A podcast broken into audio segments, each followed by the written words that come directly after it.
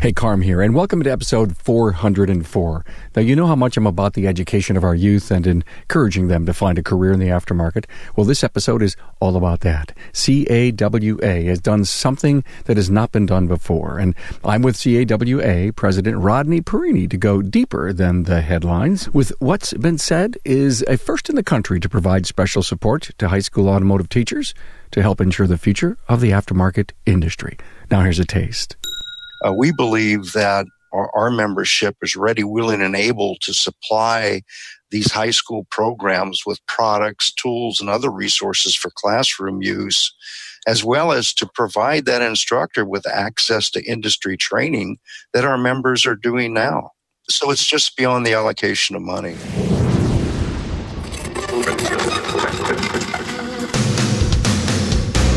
Welcome, aftermarketers, to Remarkable Results Radio. Listen to learn just one thing from today's episode on your journey to remarkable results.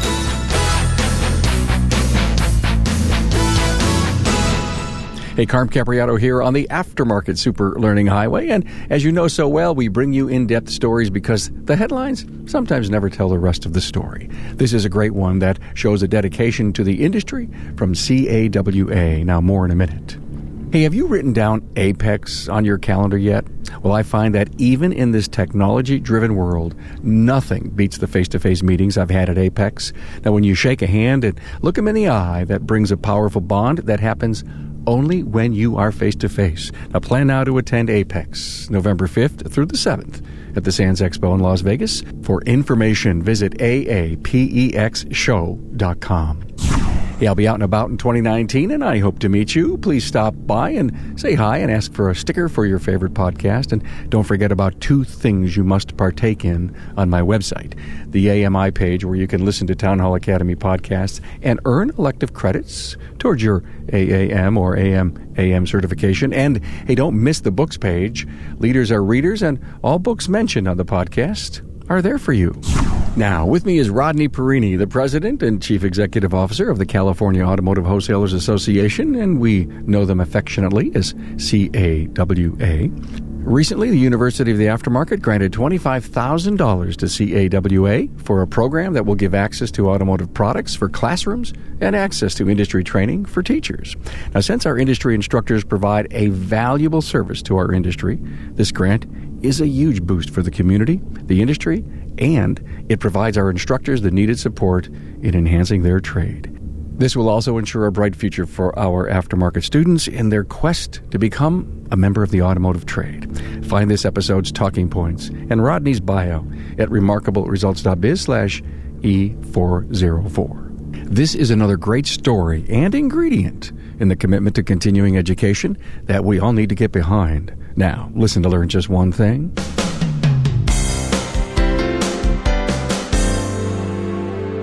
Hey, a warm welcome to Rodney Pierini, President and CEO of CAWA. There's another acronym in our wonderful industry. Hi, Rodney. Hi. Hi, Carm. How are you? CAWA, what's that stand for? California Automotive Wholesalers Association, although we have subsidiaries in Nevada and Arizona as well. So, multi state organization? Correct. The jobbers, the warehouse distributors, the manufacturers, huh? Correct. Manufacturers rep and all the retailers as well. It was such an important part of our, of our industry. I think back in the day that if it wasn't for that supply side of our industry, we wouldn't have one. So, you're here because I want to talk about this $25,000 grant that you received from the University of the Aftermarket. And the minute I read that, knowing, you know, my background in the industry and what I do as a podcaster, I had to bring you on to talk about it and to figure out where did this all come from? What was the what was the, the conceived idea from your leadership that said, hey, we need to get some money to do something about education? Yeah, it was very interesting. One of our leaders, actually, his name is Boris Koda from Akebono Corporation had read in a trade journal one day about a high school teacher not being able to continue their program because of funds. And so he came to the leadership and said, look, we have a scholarship program now that we give awards to students that are interested in careers in the automotive aftermarket. what about preserving the, these high school programs? Can we contribute some scholarship funds to those programs to ensure uh, that they get the help they need to stay, um, you know, relevant and vibrant uh, in, in, today's economy? And so the board uh, unanimously supported that concept. So then we began our due diligence process where we searched throughout the country to determine were there any programs like this that we could model rather than reinvent the wheel. And we found that we couldn't find a program similar to this. I mean, there, there are different programs out there, as you well know, but nothing specifically to what we had in mind. So that's when we began to develop the program, to think it through, to discuss it with high school teachers, community college teachers, people in the industry, etc to figure out what's the best approach to make uh, to get this program off the ground. And we also felt we needed some seed money to do so. And that's why we went to the University of the Aftermarket Foundation, which we were great, very grateful that uh, they decided that the program was worthwhile uh, and uh, contributed $25,000 to assist us in implementing the program in 2019. I heard you say seed money. That's interesting. Are you going to be constantly looking for new funds and more funds? Yeah, we're going to. Uh, one of the arguments we made in the proposal was that we needed the seed money to begin the process, but it then became our responsibility as a trade association to raise the necessary funds to continue the program into the future. So that is our plan. How you plan on doing that? We do an annual dinner at uh, the Sunday night before AAPEX SEMA, uh, where this year we raised $34,000 for scholarship money, thanks to Motorcar Parts of America that underwrites the total program, which allows us to put all the funds that we garner for that evening, whether it be registration fees, uh, results of the auction, uh, or other contributions from the industry uh, so that we can put all of those funds directly into our scholarship program. Hey, Carm here. You know the number one reason shop owners attend AAPEX? Is to see the very latest new products and technologies. And in my opinion, a close second is the opportunity to meet face to face with your peers to discuss issues and find new opportunities. And let's not forget how much fun it is to get together with friends in the industry, both old and new. You know, AAPEX is the one place to see all the people, products, services, and technology that affect your business and your profits. Plus, you'll get to participate in the best industry training while you're there. You know, in terms of value, you'll take so much more home with you than the cost of your trip to AAPEX. Now, mark your calendar now to attend AAPEX 2019. It's November 5th through the 7th at the Sands Expo in Las Vegas. To learn more, visit aapexshow.com. Hope to see you there. Okay, so you've got your own scholarship program. Now you're adding this $25,000 aftermarket grant. Is it, are they two separate programs or are they going to be all one? they're going to be all one, but they're going to be managed uh, separately so that we can keep track not only of the processes of those two programs, but the allocation of money, both coming to the program and going out from the program. Scholarships, scholarships, scholarships. It's it's been kind of a key and a buzzword for me lately. In fact, I'm doing a live Carmcast on the 16th uh, with Bobby Bassett and a, an entire group of counselors and students, and we're talking about the University of the Aftermarket Scholarship Fund. There's a ton of money there. How do we get access to it? Uh, what are people using it for? So I, I am so happy to see what you're doing because it just seems to me if we're going to seed our industry with our youth, we need to have monies available. And guess what? There's monies available. And like you said, you were looking around to try to find programs like this. I, am not sure that there's enough students or teachers out there that know that these programs exist. That's true as well. And that's one of our challenges, although we're going to be working with the California Automotive Teachers to make sure uh, that we can get the word out in this state, and then working with some individual high school instructors in the states of Nevada and Arizona to assure that we get the information out to them. And, and Carm, our program is more than just the allocation of money. Uh, we believe that our, our membership is ready, willing, and able to supply these high school programs with products, tools, and other resources for classroom use, as well as to provide that instructor with access to industry training that our members are doing now. So it's just beyond the allocation of money. It's huge. It's amazing. It, it almost needed to take a, a, technician shortage, quote unquote, w- w- whatever that means to you today, to drive so many in the industry to, to, to stop and think this through.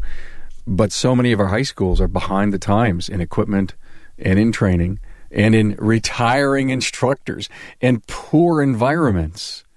We, we just hear story after story about this. So here I am, a, a high school uh, teacher uh, at an automotive class. There's not much going on around us, and I need some money and I need some upgrades. How am I going to go about trying to tap into your funds? You have you created a, a, needs assessment, a, a some kind of form that I could apply? Absolutely. We have a, a draft draft application form as we speak. We're going to be meeting with our membership and education committee on f- January 31st uh, to refine that, to assure that we're asking the right questions so that we can look at each application and on its merits determine where that money should go or where that product should go or whether or not that instructor's looking to get access to industry training. So all that mechanism needs to be established before we actually roll the program out and inform the industry that it's available to them.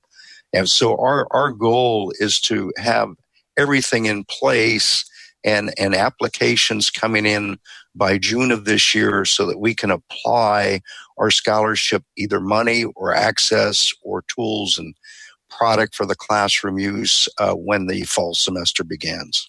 How are you advertising for this? Again, we're going to go through um, the California Automotive Teachers.